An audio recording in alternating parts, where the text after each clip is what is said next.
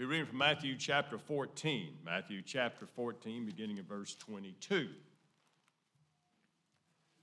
About this time last year, we were one week into reading the Bible through in a year. And this began to be a, a lot of you, of course, uh, got on board with that and uh, were interested in reading the Bible through in a year. And here's some things we discovered. We discovered it's real easy to fall behind, isn't it?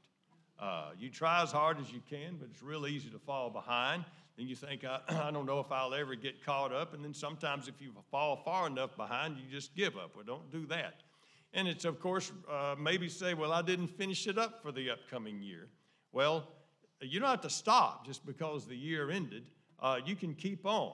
One other thing that uh, many of you discovered is, of course, we went through the Bible program through chronological order, and you realize the Bible's not written in chronological order because you were skipping around different places. Another thing that you uh, noticed is the same incident is mentioned maybe twice or several times.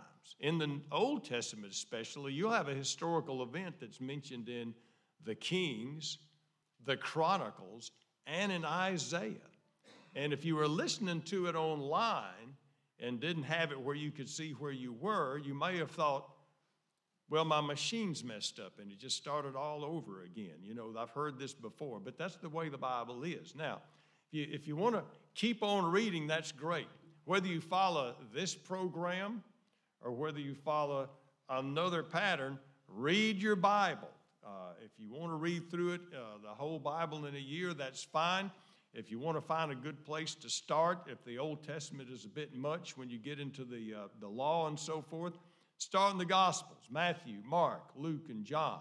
Each one of them gives a perspective on the life and ministry of Jesus. How can we be like Jesus? We don't know who he is and how he is like. And so that's a good place to start. The book of Acts tells us what happened after Jesus ascended into heaven, and the disciples were left, of course, to carry on the work he gave us to do. After the book of Acts, we have the writings of the Apostle Paul.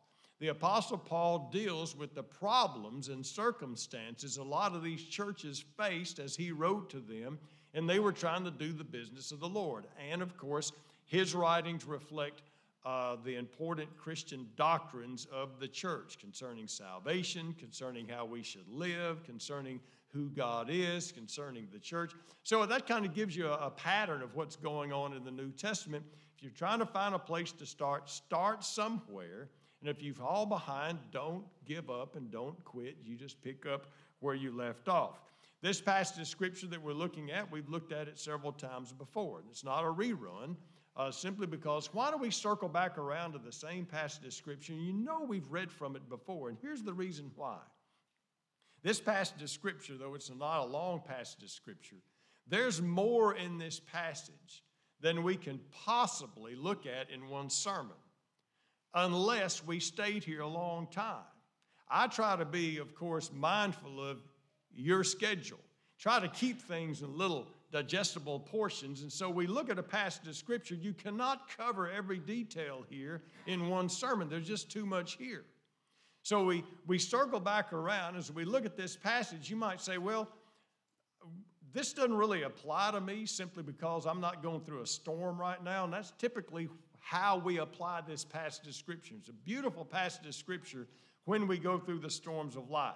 And you may not be nowhere near a storm, and you may not face a storm this year. And you may not have had a serious issue in your life, and you may say, Well, all this is foreign to me. Oh no, this passage of scripture, what we're going to look at is not zero in so much on the storm as the fact that there's some good points in here as we consider the view of the fact that we have a whole year in front of us. Whether you have a storm this year or not, or you don't even know what a storm of life is, there are some important times to remember these times, whether you have a storm or not, will come up. They'll come up sometimes every day in our lives. Let's identify these times. Let us look at the significance of these times. Make the most of the year that we have before us by looking at this passage, Matthew chapter 14, verse 22. Would you stand as the scriptures read, please? Matthew chapter 14, verse 22. Immediately, Jesus made his disciples get into the boat and go before him to the other side while he sent the multitudes away. When he had sent the multitudes away, he went up on the mountain by himself to pray. Now, when evening came, he was there alone.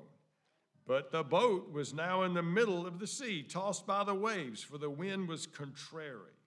Now, in the fourth watch of the night, Jesus went to them walking on the sea. And when the disciples saw him walking on the sea, they were troubled, saying, It is a ghost. They cried out for fear. But immediately Jesus spoke to them, saying, Be of good cheer, it is I. Do not be afraid. Peter answered him, said, Lord, if it is you, command me to come to you on the water. So he said, Come. When Peter had come down out of the boat, he walked on the water to go to Jesus. But when he saw that the wind was boisterous, he was afraid, and beginning to sink, he cried out, saying, Lord, save me. Immediately Jesus stretched out his hand and caught him and said, Oh, you of little faith, why did you doubt? When they got into the boat, the wind ceased. Those who were in the boat came and worshiped him, saying, Truly, you are the Son of God.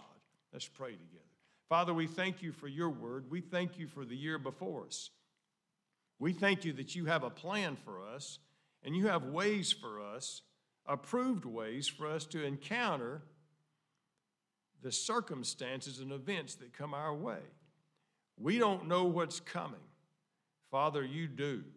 Teach us how to face these things, how to prepare for what's even unknown in our lives. Through your word and through time with you, Father, we ask that you would just help us to face every day's opportunity and make the most of the year that you give to us. In Jesus' name we pray. Amen. You may be seated. Important times to remember in the upcoming year. First of all, we don't want to forget this. Let's just put this first on the list. Whatever times and whatever you do this year, you always need to remember the time to pray. You look at this passage of scripture and say, Well, you really got that right. Man, the time to pray was then for the disciples. They were in that boat and they were rowing, they were fighting the waves, and the more they rowed, the worse it got. And it says the the wind tossed them. And of course, three different gospels mention this, and all of them mention the fact that these guys were in a bad, bad way. You better believe they should have been praying. And when these things happen, I'll be praying too. That's not the time of prayer that we're talking about. The time of prayer we're talking about came before the storm. Jesus sent the disciples away, Jesus sent the crowds away, and Jesus found some time to be alone to pray. That's the kind of prayer we're talking about. You might say, well, you don't know my busy schedule. No, I don't. But I do know Jesus was a busy man, and Jesus found some time to be alone and pray.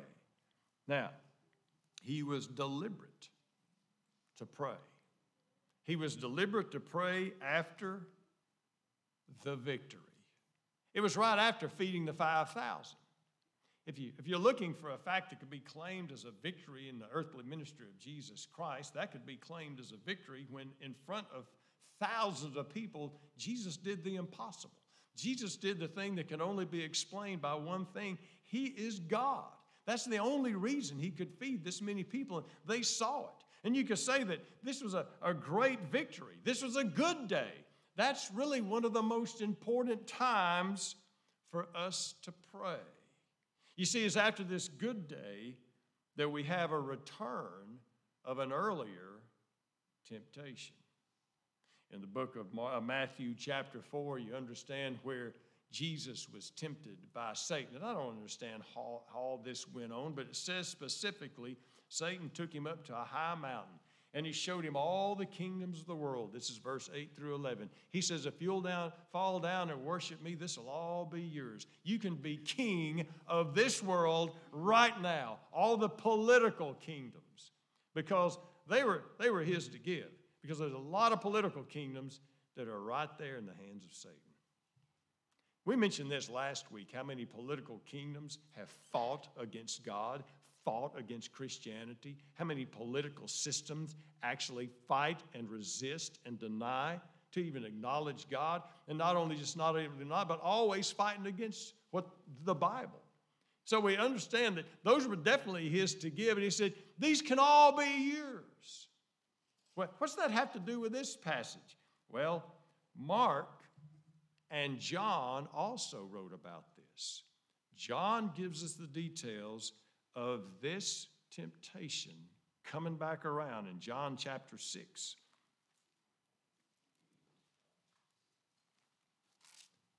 As I mentioned, Matthew, Mark, Luke, and John, all four of them give us different perspectives on the life of Christ. There are some events that are mentioned in more than one gospel.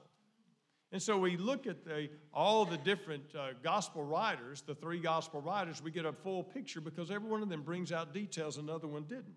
And in John chapter 6, verse 14, Jesus has fed the multitudes, the 5,000.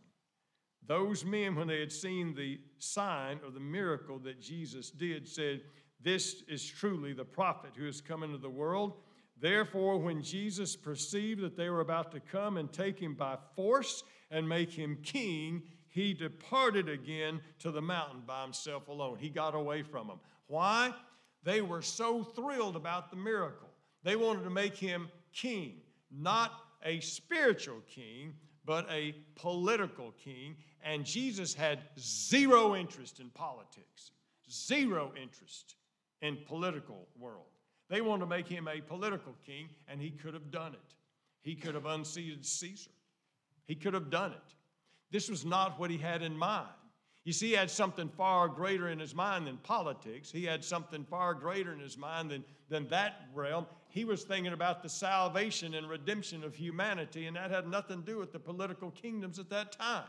So when he saw that they were wanting to make him king, that was the old temptation coming again to have a political kingdom. Satan offered it to him one way, and now he offers it to him another way. And so when he is facing the temptation, he went to the mountain to pray. Now, this could be, and probably is, scholars uh, imply, the reason that it says when Jesus made the disciples get into the boat. Now, the King James says compelled. And what this meant, it was a continual effort they were resisting getting into the boat. They wanted to stick around a little while. And it said Jesus had to make them get into the boat. Now, we could take the high road and say they didn't want to leave Jesus. And, and that could be understandable. They were, they were insecure without him being around. They wanted to stay with him as long as possible. But then we also know it could have been that other reason. These people were wanting to make Jesus king, and obviously they'd be right on board with that. They were all about that. They couldn't understand perhaps why Jesus was not interested because their understanding was still limited. And so Jesus had to make them get into the boat.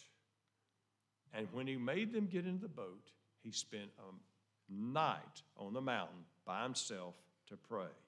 You see, we need to look at the Jesus knew that it was important to find a time to pray.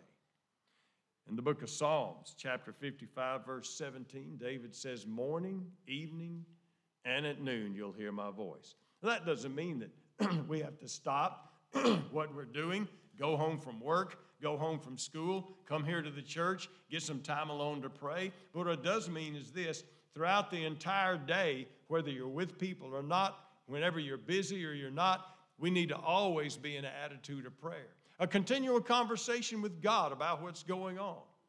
Paul said it this way in 1 Thessalonians 5 17 pray without ceasing. That means wherever we are and whatever we're doing. But it also means this we need to find a time to deliberately, by ourselves, talk to God about what went on today, about what's going to come up today. You can pray in the morning, you can pray in the evening. We call it our prayer time. Make sure wherever it is, and it could be a set time and a set place, or it could be wherever you are, make that time to pray. We need to talk to God. And as we mentioned every Sunday, people need us to pray for them. People need to know that we're praying for them. Then there's a time to be alone to pray. Then there's a time to work with others. a time to work with others. Little detail that may pass over us, but notice what he said. He sent the multitudes away, and he made the disciples get into the boat and go before him to the other side. Now, Mark gives the details in chapter 6, verse 45 through 48, that Jesus saw them in the boat and said they were toiling and rowing. It meant they were working hard. They were working hard because the wind was contrary.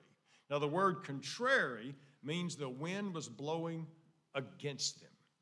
They were rowing into the wind it was blowing them back to the way they would come. Now, in ordinary circumstances, if a storm like that were to come, the logical thing to do would be turn around and let the wind blow you back to the shore where it's safe. That's what they would normally have done. But Jesus said, You'll meet me on the other side.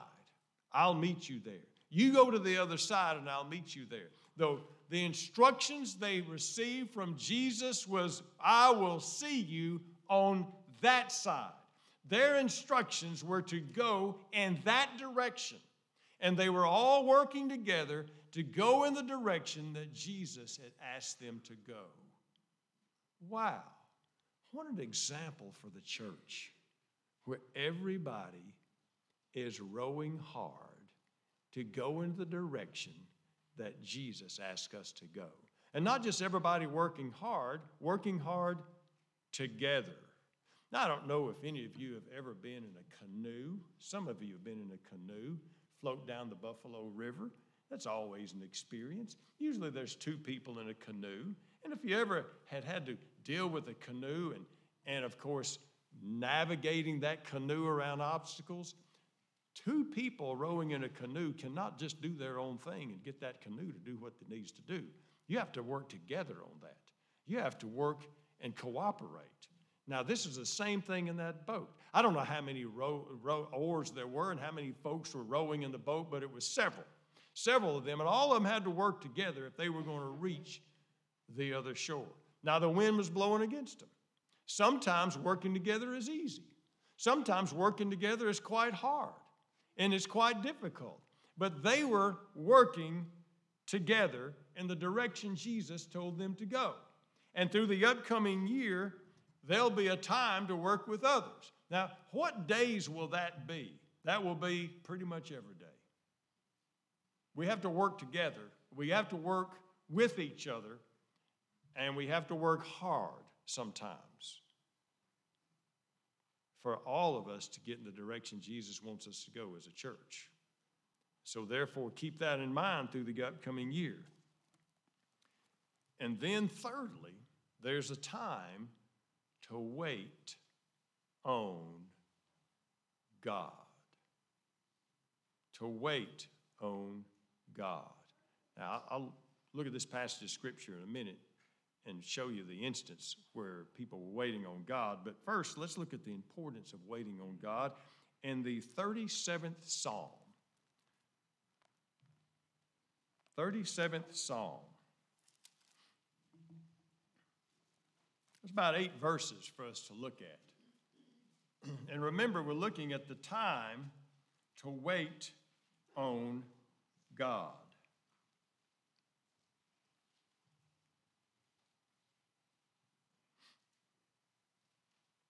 Psalm 37, verse 1.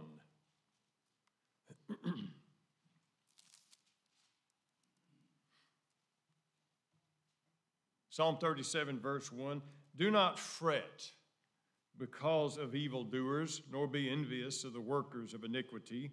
They shall soon be cut down like the grass and wither as the green herb.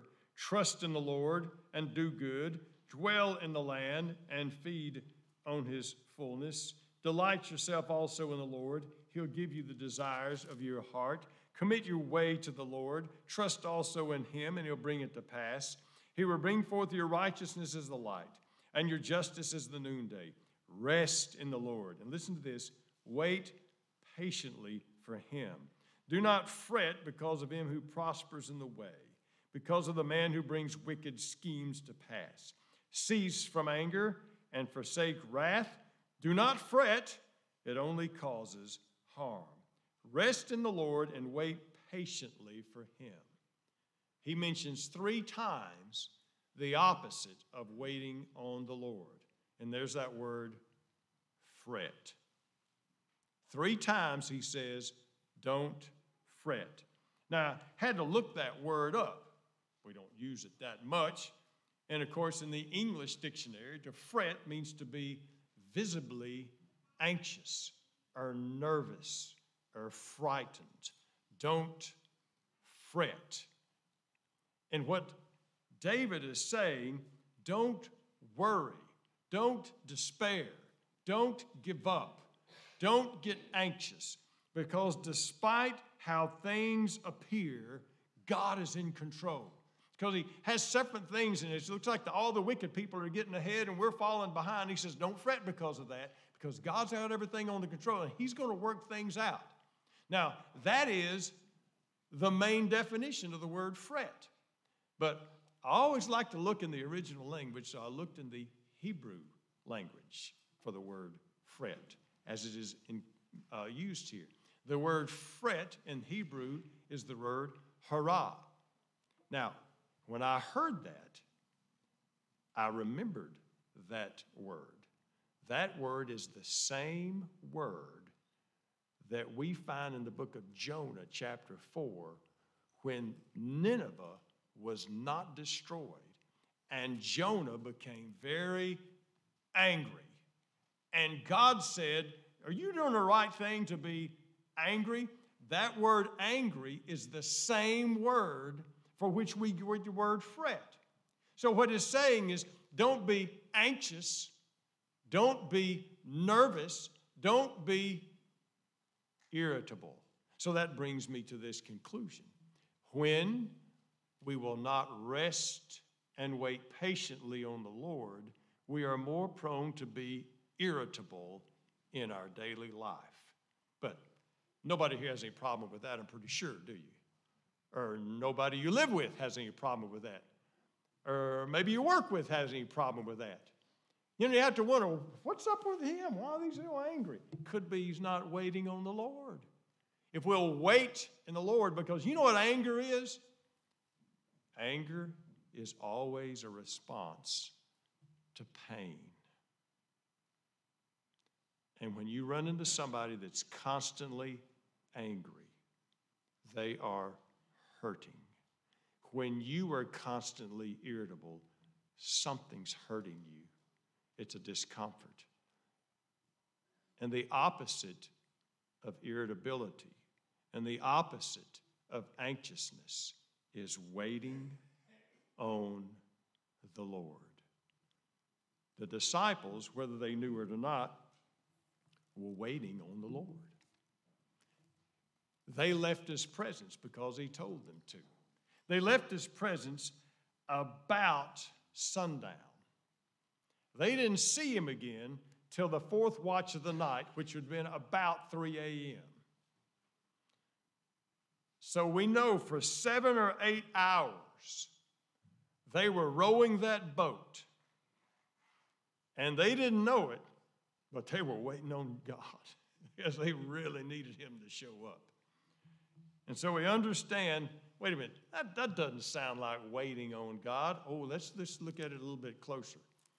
Waiting on God does not mean giving up and folding our hands and doing nothing. Ooh, all is lost.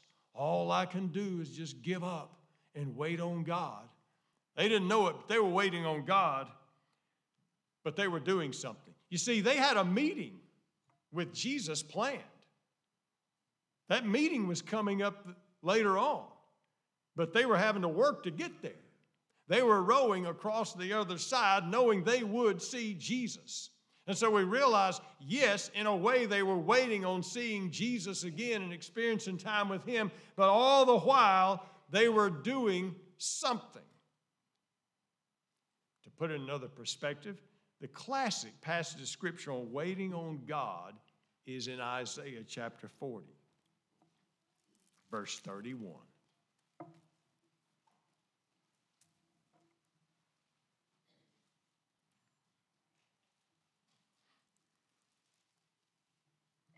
Isaiah chapter 40, verse 31. This passage of scripture is on our walls a lot of times. People have it on their walls, artwork and so forth. It's beautiful passage of scripture. Let's read it and see what it says. But those who wait, wait on the Lord shall renew their strength. They shall mount up with wings like eagles. They shall run and not be weary.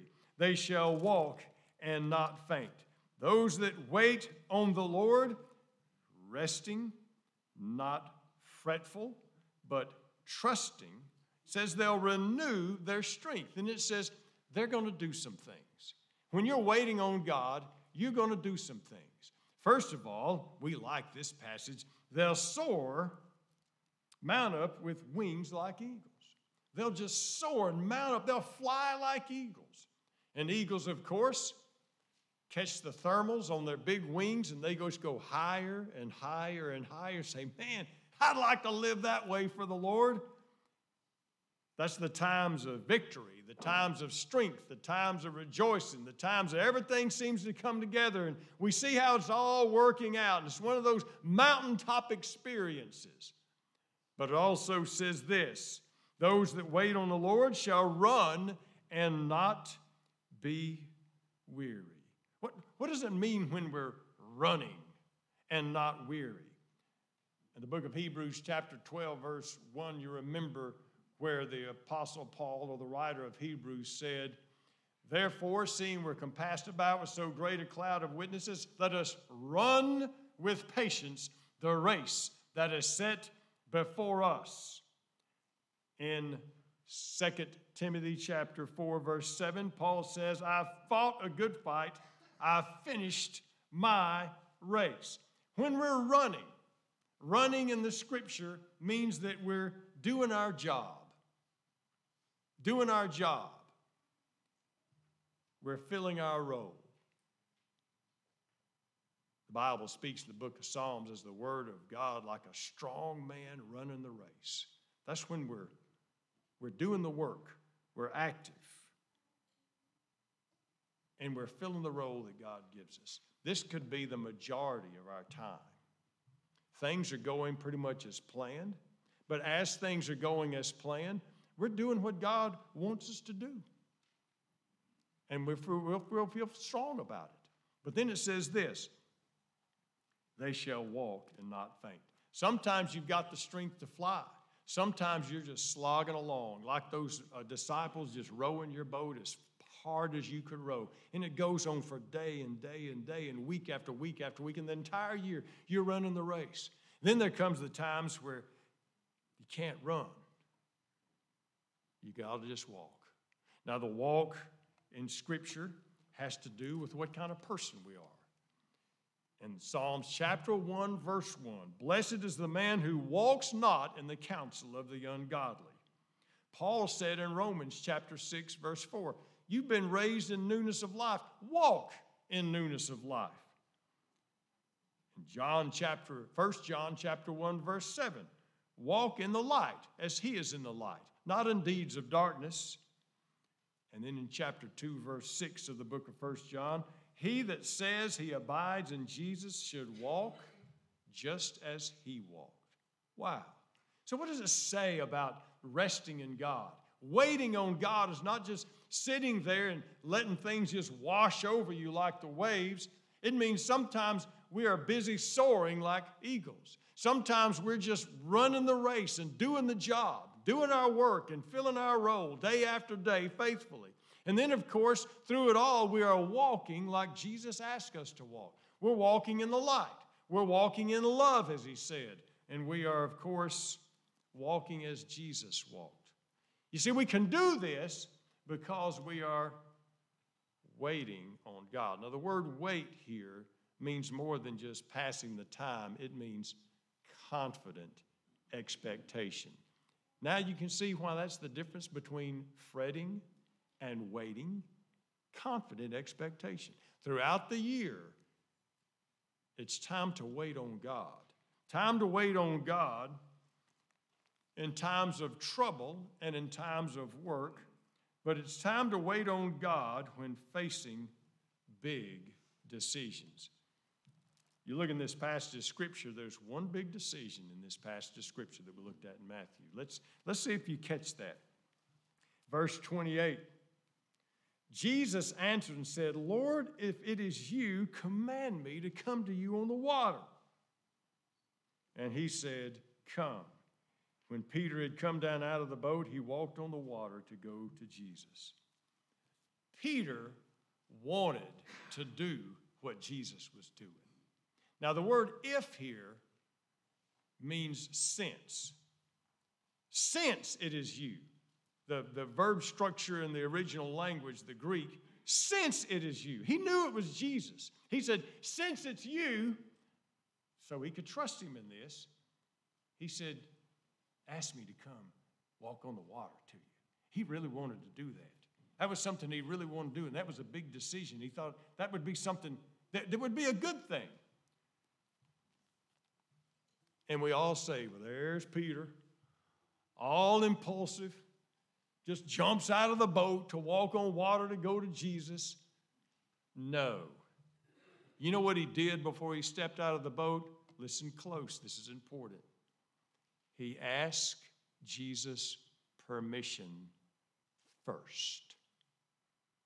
Before he went forward with his plan to walk on water, he said, Jesus, I'm checking with you. Is it okay with you? And he asked his permission. There'll be times where we're faced with decisions. They may be little decisions, they may be big decisions. And sometimes they're not moral decisions. There's obvious right and there's obvious wrong. It's a, it's a good thing or a, a better thing. How, how, do we, how do we face those? Well, we wait on God. We ask His permission. We ask for His wishes and we wait to listen from Him. Notice, Peter did not step out of the boat until Jesus gave him some indication of what he wanted him to do. Wow. What, what a lesson for us. But this is the beauty about walking on water. When we wait on God, and when we trust Him and not fret, and when we seek His permission and His will, we can do what Jesus does. That's what Peter was saying. I just really want to do what you're doing. Can I do what you're doing? He said, Come on out. And you know, he did. Now, he floundered a little bit, and we know how the story on that, but he walked on water. With Jesus, he walked on water. Now you say, wait a minute, wait a minute. This is so totally foreign. What do you mean, doing what Jesus does? Oh, we don't want to miss this. Now, we look at the ministry of Jesus, there's some things that only Jesus can do. But there are a lot of things Jesus did we can do through the upcoming year. By waiting on Him in our times of prayer and our times working together, here's what we can do. What did, what did Jesus do? Jesus shared the truth. Jesus encouraged the downhearted. Jesus helped those who are hurting. Jesus loved the lost. Are we doing what Jesus is doing? Are we doing what Jesus is doing? We can do what Jesus is doing when we remember these important times through the upcoming year. I don't know about you, but I love the idea of throughout the rest of the year doing what Jesus does. And Jesus does all these things, and that outlines our work for Him through the upcoming year. I don't know where you are, whether you have a storm in life, whether you've even acknowledged that Jesus is who He says He is, whether you've got a trouble. These are the times you need to go to God and pray about it. We need to seek his will and wait on His permission and work together. But now, if you don't know Christ as your personal Savior, there's not a relationship between you and Christ. That really needs to be taken care of. So let me tell you, everything was all right when Jesus got in the boat with them. And when Jesus is in life with you, it'll just be a lot better. As we stand and sing, what number? Number one hundred thirteen.